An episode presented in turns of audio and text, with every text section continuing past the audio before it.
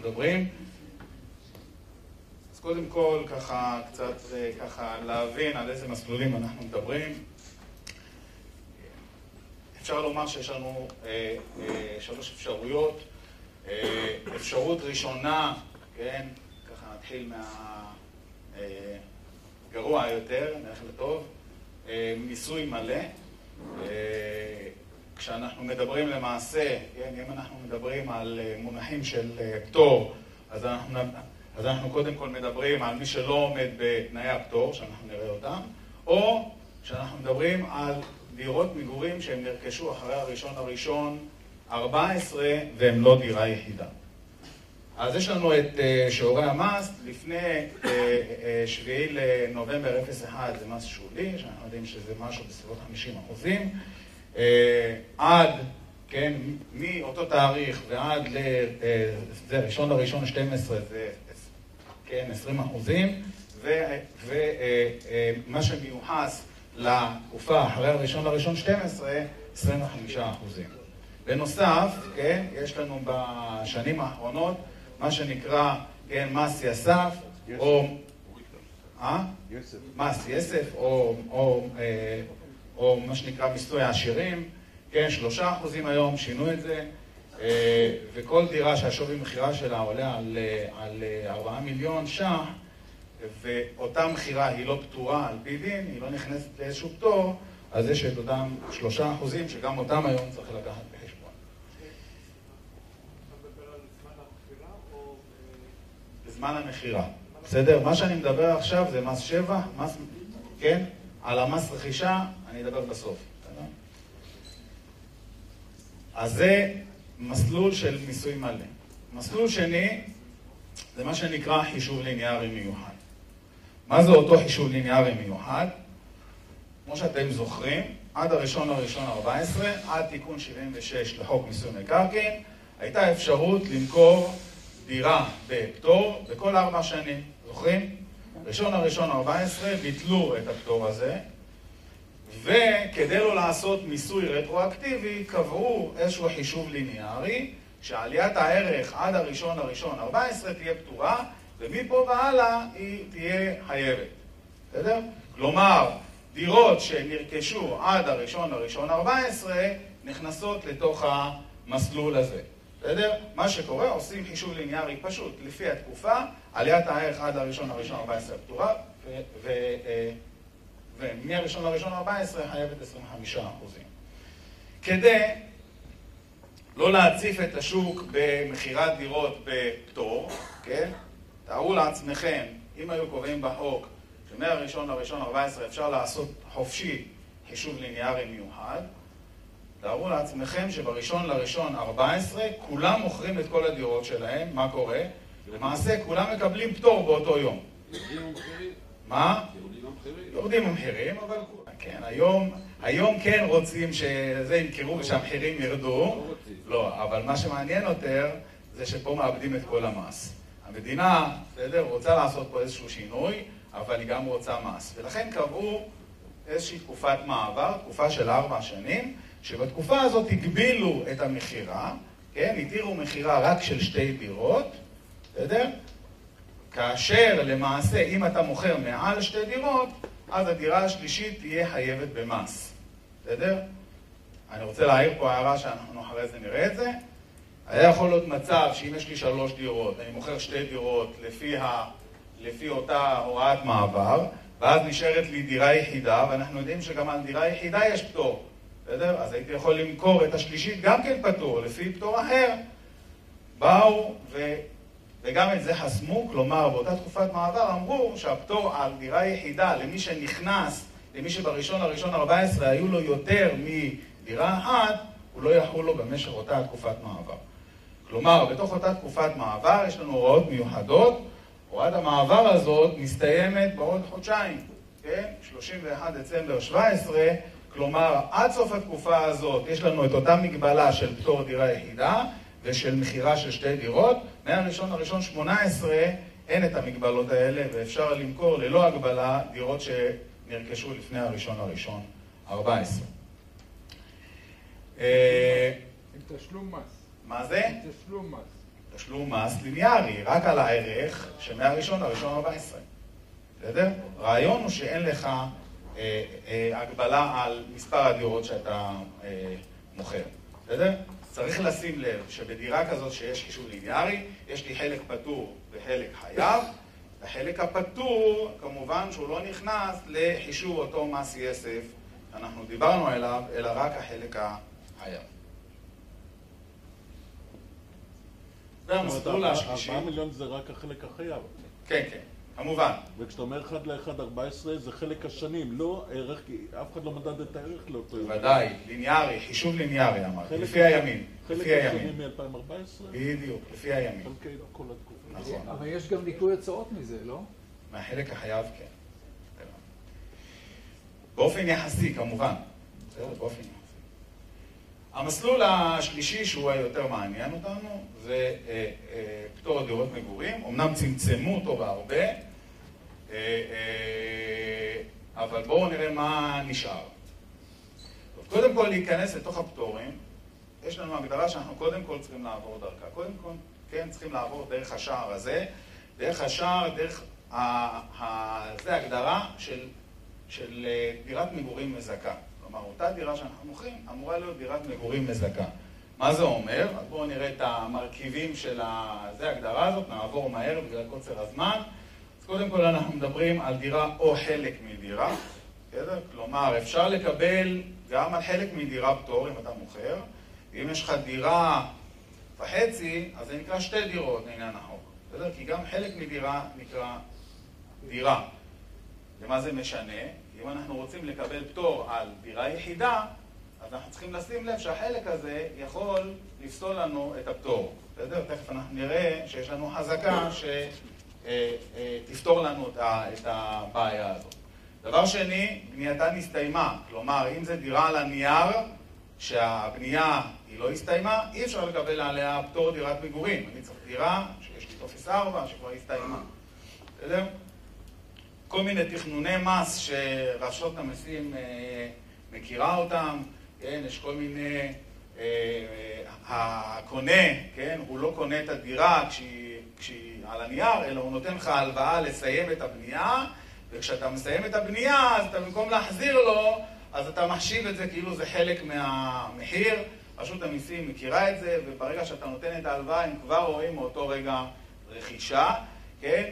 כנ"ל לגבי כל מיני תכנונים של אופציות, גם זה מחשיבים את הרכישה מיום מתן האופציה. בסדר? אז אלה כל מיני אה, אה, תכנונים שנעשו שכבר רשות המיסים אה, סגרה אותם.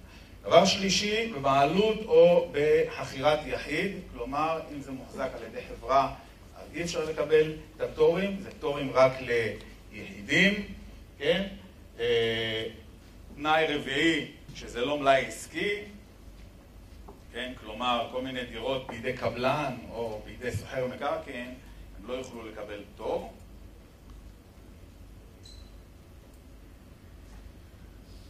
תנאי חמישי, אנחנו בודקים את הייעוד ואת השימוש של אותה דירה, כן? רוצים לראות שאותה דירה היא שימשה בפועל למגורים, או לפחות, כן, אפילו אם לא גרו בה, אנחנו רוצים אנחנו רוצים לראות שהיא מיועדת לפי טיבה, בסדר? איך אני בודק אם היא, אם היא מיועדת לפי טיבה להיות uh, דירת מגורים? אני רואה את המתקנים שיש בדרך כלל בדירות מגורים, בסדר? שירותים, מטבח, אמבטיה, בסדר? אלה דברים שמעידים שהנכס הזה הוא מיועד לפי טיבו להיות דירת מגורים, בסדר? Uh, uh, לא רק הייעוד לפי הטיב, אלא אני בודק גם בפועל, כן? למה אותה דירה שימשה? אז כמו שאמרתי, גם אם הדירה עמדה ריקה, אז זה גם נחשב שימש למגורים. העיקר, מה שפה רוצים לתפוס, שזה לא שימש לעסק או משהו כזה. אבל אה, אה, אה, אם הדירה הייתה ריקה, זה גם כן נחשב. איך אני בודק שימשה? ופה אנחנו, כן, פה אנחנו מדברים על אותם אנשים שיש להם משרד בבית. בסדר? השאלה עד כמה השטח של המשרד יכול לקלקל לנו את הנכס הזה ולהוציא אותו מתוך ההגדרה של דירת מגורים. אז, אז המבחן הוא מבחן טכני, מבחן של רוב השטח, בסדר? כלומר, עד 50 אחוזים עדיין נחשבת אה, דירת מגורים. יש לנו תיקון שככה הכניסו אותו, ש"ס בעבר הכניסה את התיקון הזה והכניסה גני ילדים, כן, פעוטון וכל מיני נכסים שהם משמשים לפעולות דת, בתי כנסת, כוללים, דברים כאלה, אפילו שיש להם פעילות שהיא לא מגורים, כן, זה גם כן נחשב אה, אה, דירות מגורים, וזה כמובן בא לעדד, כן, לעודד אנשים שהם, כן, יזכירו לאותן מטרות מבלי שזה יפגע בהם. כמה זמן הדירה הזאת צריכה לשמש, כן, דיברנו על כמה נפח, עכשיו כמה זמן צריכה לשמש, אז החוק מדבר ארבע שנים לפני המכירה, ואם אני קניתי שנתיים לפני, אז מדברים איתנו 80 אחוזים מתקופת הבעלות בדירה. בסדר? כלומר, לפחות 80 אחוזים, או ארבע שנים, אם זו תקופה אה, ארוכה מחמש שנים. מה קורה אם הדירה עברה למבצע תמ"א? מה זה? תמ"א 38, תמ"א זה כבר שולח אותי לאיזה מקום אחר, אבל זה לא אמור לפגוע בה. בסדר? וגם הכל תלוי איזה תמ"א, יש תמ"א 1, יש תמ"א 2, שאתה הורס, בונה, אבל כעיקרון תמ"א היא לא אמורה, בסדר? כעיקרון תמ"א היא לא אמורה לפגוע, בסדר? כי הדירה נשארת, אתה רק מוכר זכויות בנייה לקבלן, אבל זה כבר סוגיה אחרת, אני לא רוצה להיכנס בסדר? סוגיה, כן, שאנחנו נתקלים בה הרבה, נושא של דירות מפוצלות. אה, אה, אה, והפסיקה התייחסה לזה בפסק דין השכלמה כבר בשנות ה-80. מה קורה כשיש לי מספר דירות שהן סמוכות אחת לשנייה, כשבכל אחד מהן יש את המתקנים של דירת מגורים. אמנם בטאבו רשום לי דירה אחת, כן, אבל בפועל, כן, בפועל יש לי שלוש דירות. פונקציונלית יש לי פה שלוש דירות. יכול להיות, כן, באותו מקרה, השלוש דירות האלה שימשו משפחה אחת. בסדר? בית המשפט, כן, בית המשפט בודק פה את הנושא וקובע, כן, שמה שקובע פה זה המבחן הפיזי, ולא מבחן השימוש. כן? כלומר, אני בודק פונקציונלית כמה דירות יש לי. בסדר? פונקציונלית, אפילו שבאותו מקרה השימוש היה שגרה אה, אה, משפחה אחת. אז צריך לשים לב שאם מוכרים, כן, דירה שהיא, שהיא זה מפוצלת, אנחנו מוכרים פה מספר דירות. מה הפתרון? אז הפתרון לפעמים פשוט יותר ממה שזה. הפתרון הוא, כן, אם המבחן הפיזי קובע, אז בואו נלך לאותו מבחן פיזי עד הסוף. בסדר? מה שעושים, כן, שוברים את הקיר, כן, הופכים את הכל להיות דירה אחת. מה שמשנה זה, זה מה המצב כשאנחנו מוכרים. בסדר? ודרך אגב, כן, הרבה אנשים, כשאתה אומר להם את זה, הם קצת חוששים, מה רשויות המס, הפתרון הזה מקובל, בסדר? ופתרון מקובל, שהוא גם, כן, אה, אה, קיבל, אה, זה גושפנקה של, של זה, בית המשפט, זה משהו מקובל, אפשר לעשות את זה, אין שום בעיה. הנושא הזה, כן, יכול לתת לנו פתרון הפוך. בסדר? בואו נראה איפה המקרה של, של פיצול דירות דווקא יכול לתת לנו פתרון טוב. מה קורה כשיש לנו דירה, כן? ש, אה, שיש לנו שמונה חדרים, חמישה חדרים שימשו משרד ושלושה חדרים שימשו מגורים. כלומר, רוב הדירה שימשה לפעילות עסקית. מה קורה פה? אני לא עומד בתנאי של שימשה בעיקרה למגורים. כלומר, אני מוכר פה דירה שהיא לא דירת מגורים מזכה. אני לא נכנס בכלל לתוך הפטור. מה אני יכול לעשות פה? פה אני יכול לבנות קיר. ברגע שאני בונה קיר, אני למעשה מפריד בין דירת מגורים אחת, שעכשיו כשאני בודק אז היא בעיקרה שימשה למגורים, ובין אותו חלק עסקי שאותו אני מפריד. באפשרות הזאת אני יכול, כן, כמובן שאני צריך למכור את, ה, את החייב קודם, ואז אני נשאר עם פטור של דירה יחידה. בסדר? פה אנחנו רואים איך אנחנו, כן, איך אנחנו יכולים לקבל, כן, אה, אה, אה, באותו, באותו פיצול, לקבל פה, כן, לעשות אה, תכנון מס שהוא אה, משמש אותנו. תנאים מקדמיים לקבל את הפטור, אז זה תנאי חדש, שהמוכר הוא אה, תושב ישראל או תושב חוץ שאין לו דירת מגורים בחו"ל, בסדר? כלומר, אם, אם אותו תושב חוץ יש לו דירת מגורים בחו"ל, הדירה בחו"ל מונעת ממנו לקבל פה, בסדר? אה, הוא צריך להמציא אישור משלטונות המס שם, שאין לו דירה. היום מקלים עם זה, כן, יצא לפני כמה זמן תוספת שכבר יותר מקלה עם זה. אה, שתיים, צריך, אה, צריך לבקש את הפטור. האמת שזה איזשהו תנאי שעוד נשאר מהתקופה של פטור, כן, בכל ארבע שנים. היום פחות משתמשים. כמובן שאם מוכרים את הדירה בהפסד, אז אין טעם לבקש את הפטור.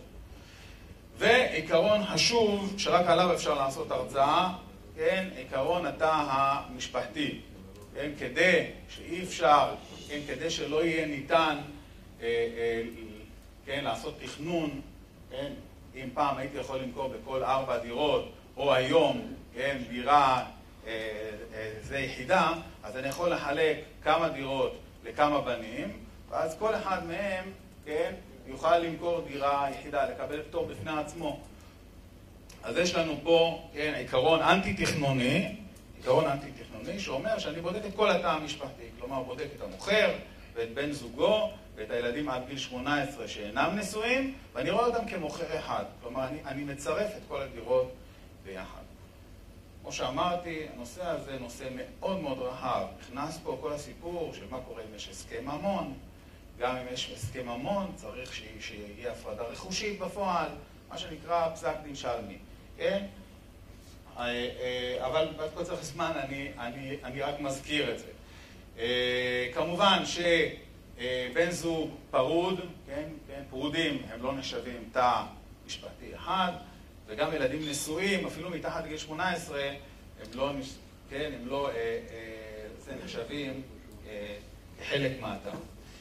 ידועים בציבור, זה לא כתוב בחוק, אבל יש פסק דין שגם כן מחשיב אותם כתא משפחתי אחד.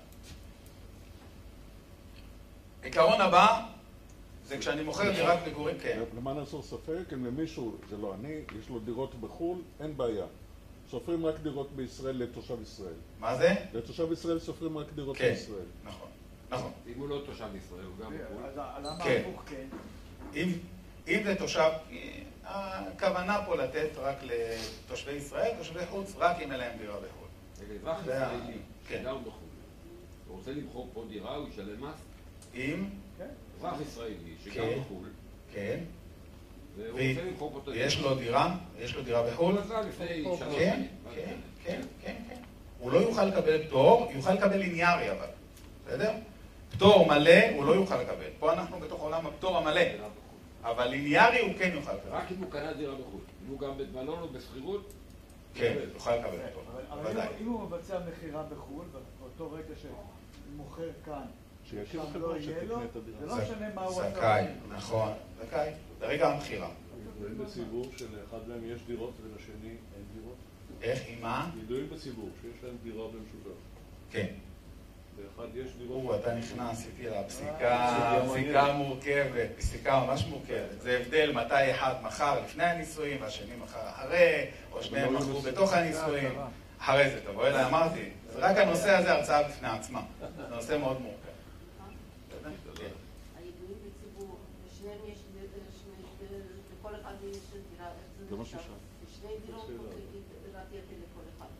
אז אמרתי, כעיקרון, אם זה בא לפני הנישואים ויש הפרדה נחושית מלאה, זה לא יהיה נחשב. אם זה אחרי, אז כן יהיה נחשב, בסדר? אבל אמרתי, הנושא הזה, אם אפשר לבוא אליי אחר כך, כי זה נושא מאוד רחב, אני אשמח לענות, אני לא רוצה לסטות. אמרתי, רק הנושא הזה של התא המשפחתי זאת הרצאה בפני עצמה. אז בואו נמשיך, בסדר? אז כמו שאמרנו, כשאתה מוכר, כדי לקבל את הפטור, אתה חייב למכור את כל הזכויות שלך בדירה, בסדר? אה, אה, האם אני חייב למכור למישהו אחד? לא, אני יכול למכור לכמה קונים, העיקר שבאותו יום אני אמכור את כל הזכויות שלי באותה דירה, בסדר? אה, מקרה שהיה, בסדר? בני זוג שותפים בדירת מגורים, האישה מחליטה למכור את כל הזכויות שלה, 50 אחוז, היא מחליטה למכור את כל הזכויות שלה. האם היא תהיה זכאית לקבל פטור? התשובה היא לא. למה לא? בגלל שאני אמור לספור אותה ביחד עם בעלה, עם בן הזוג שלה. כלומר, עיקרון התא המשפטי גובר על עיקרון של מכירת כל הזכויות, ולא רואים אותה כאילו היא מכרה את כל הזכויות, אלא כאילו מכרה 50% ממה שיש לה. בסדר? עוד התייחסות אנטי-תכנונית, זה כל הנושא של מתנה, כן? יש לנו תקופת צינון. היום ככה אה, אה, אה, אה, עשו את זה הרבה יותר פשוט. כל זה, כמו שאמרתי לכם, כדי למנוע העברה... כן. מה, פועל? לא? לא. החלפתם בטריה, לא? שומעים אותך בלי זה. טוב. שומעים. אם שומעים בלי זה, זה בסדר. כמו שאמרתי, זה בא למנוע, כן, זה בא למנוע את אותה העברה כדי, אה, אה, כדי שכל הבנים, נגיד, ימכרו דירה יחידה, ואז הוא נותן פה תקופת צינון של ארבע ושל שלוש שנים, הכל תלוי אה, אה, איך מקבל המתנה ישתמש באותה דירה, האם הוא גר בה או לא גר בה. כאשר פה, אני ככה אעבור על זה מהר, אחרי זה אתם יכולים לקרוא את זה, כמובן שאם אני מקבל כסף מתנה, ואני מקבל, זה גם כן נחשב דירת מתנה. בסדר? כאשר החוק מדבר על קבלת 50 אחוז מה, מה, אה, שווי רכישה במשך שלוש שנים שקדמו למועד רכישתה. וכשנותנים לנו, אה, כן, תקופה של שלוש שנים, אז אנחנו היהודים יודעים לקחת תמיד לפני השלוש שנים, נכון? מה קורה אם היא לקחה את המתנה, כן? אם... כן, מה קורה אם מקבל המתנה, כן? קיבל את הכסף לפני יותר משלוש שנים מיום, מיום רכישתה, אז יש, יש, לנו את פסק דין הילך אזורי אה, אה, שקובע שזה לא נחשב מתנה. לא נחשב מתנה יותר משלוש שנים.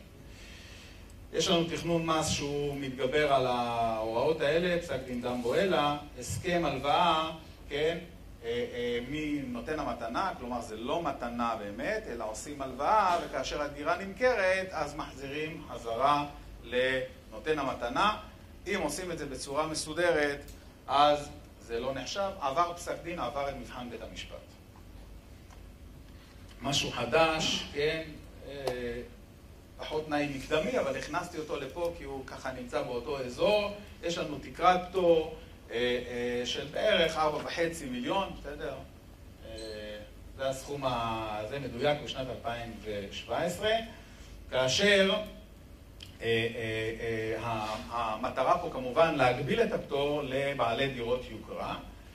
אה, לפי הוראות רשות המיסים, התקרה היא לכל דירה.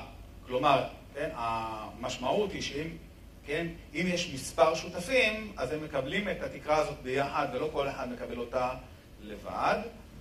אה, אה, זאת עמדת רשות המיסים, אבל לפני שבועיים יצא איזשהו פסק דין, כן, פסק דין מירה אריאל, שקצת מערער על זה, ושם השופטים קצת חושבים וקובעים שם שדווקא לדעתם זה יהיה לכל מוכר, אה, אה, עושים הבחנה בין דירת ירושה ובין, אה, ובין דירה יחידה, אבל, רק לדעת שיש על זה ערעור היום, אה, אה, ולא כל כך מקבלים את אה, עמדת רשות המיסים. כמובן שאם יש לי פה חלק חייב וחלק פטור, כמו שאמרת, אז אני מייחס הוצאות באופן יחסי, וכמובן שאם הדירה הזאת נרכשה לפני הראשון לראשון 14, אז לגבי אותו חלק חייב אני זכאי לקבל עליו חישוב ליניארי. מהם עילות הפטור? עוד כמה זמן נשאר לי, טלי? חמש דקות. אז אני ככה אעבור מהר. אה, פטור, פטור דירה יחידה, אז כמו שאמרתי, יש לנו עוד, יש לי פה אזהרה, שהיא, כן, לעוד אה, ככה חודשיים, כן? צריך לשים לב שהפטור הזה לא חל למי שהיה, למי שנכנס אל הראשון הראשון 14, כשהוא מרובה דירות, כי יש לו יותר מאשר דירה אחת. אה, עד הראשון לראשון 18, אם, אם אתם מתכוונים למכור, תמכרו ראשון לראשון 18, ואז אין את אותה מגבלה. אה, אז התנאי הראשון, כן, מדבר על דירה יחידה בישראל ובאזור, כלומר, מה שקורה בחו"ל זה לא מעניין, כשאתה תושב ישראל. אה, מה? יוש. מה זה? יוש. אה, באזור הכוונה יו"ש. בסדר, יו"ש, בסדר? ו- אה, מה קורה אם אני מוכר בו זמנית מספר דירות, אם אני מוכר בו זמנית מספר דירות, אז הדירה שאני מוכר, אז אני יכול לבחור אחת מהן, ואני יכול לקבוע שזאת הדירה שאני מכרתי אותה האחרונה ולבקש עליה, בסדר? שימו לב, אם אני מוכר מספר דירות, אני עדיין יכול לבקש את זה ואני זכאי לבחור איזה דירה שאני רוצה, כמובן שאני אבחר מן הסתם את הדירה שהשבע הכי גבוה. בסדר? תכנונים באמצעות החזקת דירה באמצעות חברה, סגור כבר בחוק וזה גם נחשב דירה נוספת. יכול להיות מצב שיש לי יותר מדירה אחת ואני עדיין אקבל את הפטור. באיזה מצבים? במצב שאני מחליף דירה ואני תוך 18 חודש, כן, מוכר את הדירה שהייתי גר בה, אני, אני קונה דירה ואני תוך 18 חודש מוכר את הדירה, נותנים לי 18 חודש כדי שאני אשאר, כן, אה, אה, אה, כדי שאני, אשאר, כדי שאני לא אשאר ללא קורת גג. יש לי פה דירה בשכירות מוגנת שזה משהו היסטורי, יש לי כל מיני חלקי דירות, כן, כשאני יכול שתהיה לי דירה שהחלק הוא לא עולה על שליש וזה לא ייחשב דירה נוספת, אפילו שזה חלק מדירה, ואמרנו שחלק מדירה גם כן נחשב דירה. אה, אני ארוץ הלאה כדי שאני אספיק. מה? הכוונה, הכוונה שאם יש לך דירה אחת 20 אחוז, דירה שנייה 20 אחוזים, אתה לא עושה ביחד 40. אתה לא אומר יש לי חלק 40, זאת 20 וזאת 20, הן לא נחשבות, שניהם ביחד. אה, תנאי שני, שהמוכר הוא בעל זכות באותה דירה לפחות 18 חודשים מיום שהייתה דירת מגורים. למה, כן, מה זה אומר מיום שהייתה דירת מגורים? למה לא כתוב מיום שרכש אותה? כי אה, אה, דירה על הנייר, כמו שאמרנו, היא לא נחשבת דירת מגורים. ולכן אנחנו צריכים לשים לב שאת ה-18 חודשים אנחנו סופרים מיום סיום הבנייה ולא מיום רכישה של דירה על הנייר. משה. כן. זה עובר ב... לצורך מס רכישה זה כן. לצורך מס רכישה זה כן. לצורך מס רכישה זה כן. עובר ביר- זה עובר בירושה, זאת אומרת, אני יכול לענות מההיסטוריה של ה... מה זה? זה עובר בירושה, אני יכול לענות מההיסטוריה של מי שהוריש לי. אם. כן, כן, כן, תכף, 18 תכף. תכף אני. אדבר על. דירת ירושה בפני עצמה, בסדר? אה, אה, תנאי שלישי, תנאי שלישי, כמו שאמרנו, החזקה 18 חודש. תנאי שלישי, שאני לא ניצלתי את הפטור הזה במשך 18 חודש אחרונים. בסדר? כלומר, אני לא מכרתי במשך 18 חודש דירת מגורים אחרת בפטור ממס לפי פסקה זו. כלומר, את הפטור הזה אני יכול לנצל כל 18 חודש. וארבע אומר שאותם חלקי דירה ש, שאני לא ספרתי אותם בתור דירה נוספת, אני לא יכול למכור אותם, אני, אני, אני לא אוכל אף פעם לקבל עליהם פטור לפי דירה יחידה. פטור לדירת ירושה. זה מסלול שני, עילה שנייה.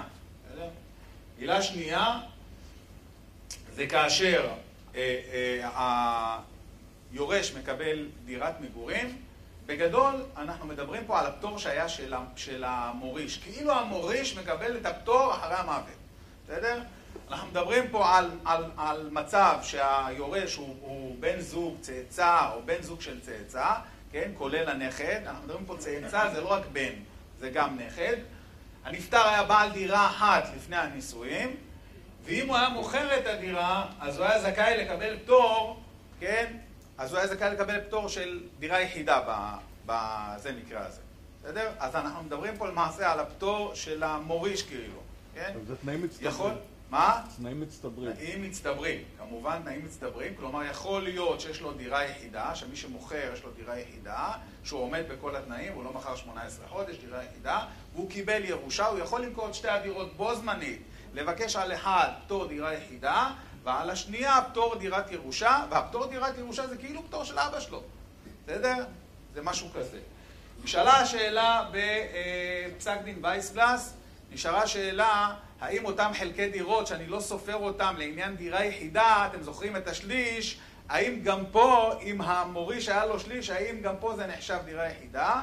כן, באותו פסק דין אמרו לא, בסעיף, כן, אומרים דירה יחידה, אותם חלקי דירות, זאת חזקה לצורך הפטור של דירה אחת, וזה לא נחשב לפה, אז שימו לב, פה אין חלקי דירות, פה צריך ממש דירה אחת, אם יש דו, יותר מדירה אחת, אי אפשר לקבל את הפטור הזה אה, אה, אצל היורשים.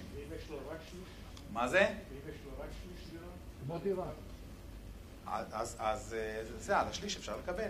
שליש דירה זה גם כן נחשב. כן, שליש דירה זה גם כן נחשב.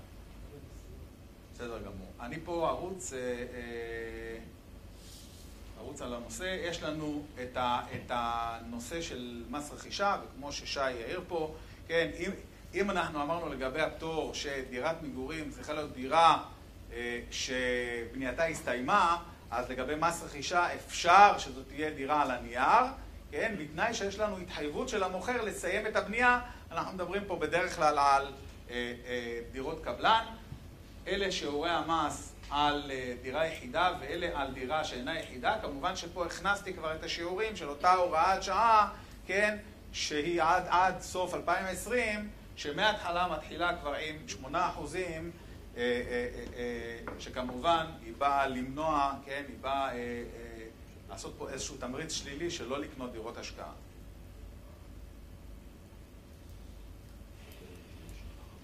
מהר, בקצרה, אני, אני ככה אעשה בריף בדקה שככה נשארה, על אה, מיסוי הכנסות מדמי שכירות, בסדר? יש לנו שלושה מסלולים עיקריים, אני אתחיל פה בטוב דווקא, בסדר? אה, אה, אה, פטור ממס, כן? שימו לב שהתנאים פה צריכים להיות שאותה דירה אה, אה, מיועדת לשמש למגורים וגם משמשת בפועל, בסוף, בסדר? היא גם מיועדת והיא גם משמשת. הדירה היא אה, אה, אה, מוזכרת לזה יחיד, כלומר אם מזכירים אותה לחברה, אפילו שזה גרים ביחידים, עובדים של אותה חברה, שימו לב, אם חברה היא בזה חוזה, זה יכול להפיל לכם את הכל. צריך שיהיה פה סוחר יחיד, וכמובן שהיא אינה רשומה בספרי עסק, היא במישור הפרטי. תקרת הפטור היא עד 5,000 בערך, 5,010, כאשר הפטור הזה מתקפל. מה זה אומר מתקפל? ככל שאני עולה מעל 5,000, אז, השפיל הזה מעל מקטין לי את הפטור, כאשר אני בכפל פטור, כאשר אני 10,000 הכנסות חודשיות, אין לי בכלל פטור, כי כל ה-5,000 מעל מקטינים לי את כל ה-5,000 של התקרה. בסדר? יש לנו מסלול של 10 אחוזים, כן? בדרך כלל, בסדר? בגדול. כמובן שווה לבחון את כל המצבי ביניים. אם מעל, כן? אם מעל 10,000 בחודש, אין כבר פטור, אז זה המסלול שזה, מה שטוב, אין שם זכאות לקבל הוצאות, אנחנו מדברים על עשרה אחוזים מה... אה, זה מחזור, צריך לשלם את המס במהלך חודש ינואר, כן, מתום שנת המס, ומה שטוב פה, בזה מסלול הזה, שאין פה חובת הגשת דוחות, כמובן אם אין לך סיבה אחרת, כן, יש אפשרות לפתוח תיק 95 ואז אתה רק משלם שובר וזאת ההתנהלות שלך מול ה... מול הרשות. אה, אה, זה לא משנה כמה דירות יש לך? לא משנה כמה לא, דירות, בסופו של דבר. אה, בסדר. אם אתה, אם אתה, אם אתה כמובן, כן, כמו ששי אומר פה, אם אתה כמובן במצב שזה הרבה דירות וזה כל העיסוק שלך, יש אפשרות שיגידו לך שזה פה כבר עסקי. ואז אם זה עסקי, אנחנו בכלל יוצאים מתוך המסלולים האלה. בנוסף, בתקנות של חובת הגשת דוח, יש תקרה להכנסות עסקיות נכון, נכון. 333 אלף. נכון, נכון, ששם, נכון, ששם, ששם, ששם אתה, ששם אתה כבר חייב להגיש, נכון. בסביבות 300 ומשהו. כן. אם אני עובר את זה, אז מה זה אומר? חייב הגשת דוח, לא תיק 9, 5, 10. נכון. בקשת דוח, אבל זה עדיין 10 אחוז. כן, זה רק מביא אותך למקום שבו... זה רק חובה. מסלול שלישי, ששם צריך לבחון, כמובן, יכול להיות שבמצב מסוים, אם אתה דורש הוצאות, אז אתה מגיע אפילו למס נמוך מהמסלול של עשרה אחוזים, אה, אה, כאשר באותו, באותו מסלול רגיל אנחנו למעשה מתחילים ממדרגת מס של 31 אחוזים, ומישהו מעל גיל 60, אז הוא מקבל את מדרגות המס הנמוכות, עשרה אחוזים ומעלה. וכאן צריך לשים לב, לא משנה, אין פה איזושהי תקרה, אלא ישר, ברגע שאתה מדווח בזה אה, מסלול כזה, יש, יש עליך חובת הגשת... אה, אבל אז אפשר לזכות הוצאות. מה זה? אפשר לזכות הוצאות, כמובן. וליהנות מהשרה. נכון, נכון. נכון. האם הוצאה של דיור מוגן או בית אבות מוכרת בכל הנושא הזה? מה זה? אתה נגיד מזכיר את הדירה שלך, או מזכיר נגיד שתיים, שלוש דירות, והולך לבית אבות. האם מס הכנסה מקזז לי את זה? אה, כעיקרון יש איזשהו... כן, יש את הסעיף הזה, יש את הסעיף הזה היום גם, צריך שם נסיבות מסוימות. זה זיכוי ממס. כן, כן, כן, כן, כן, לא כן,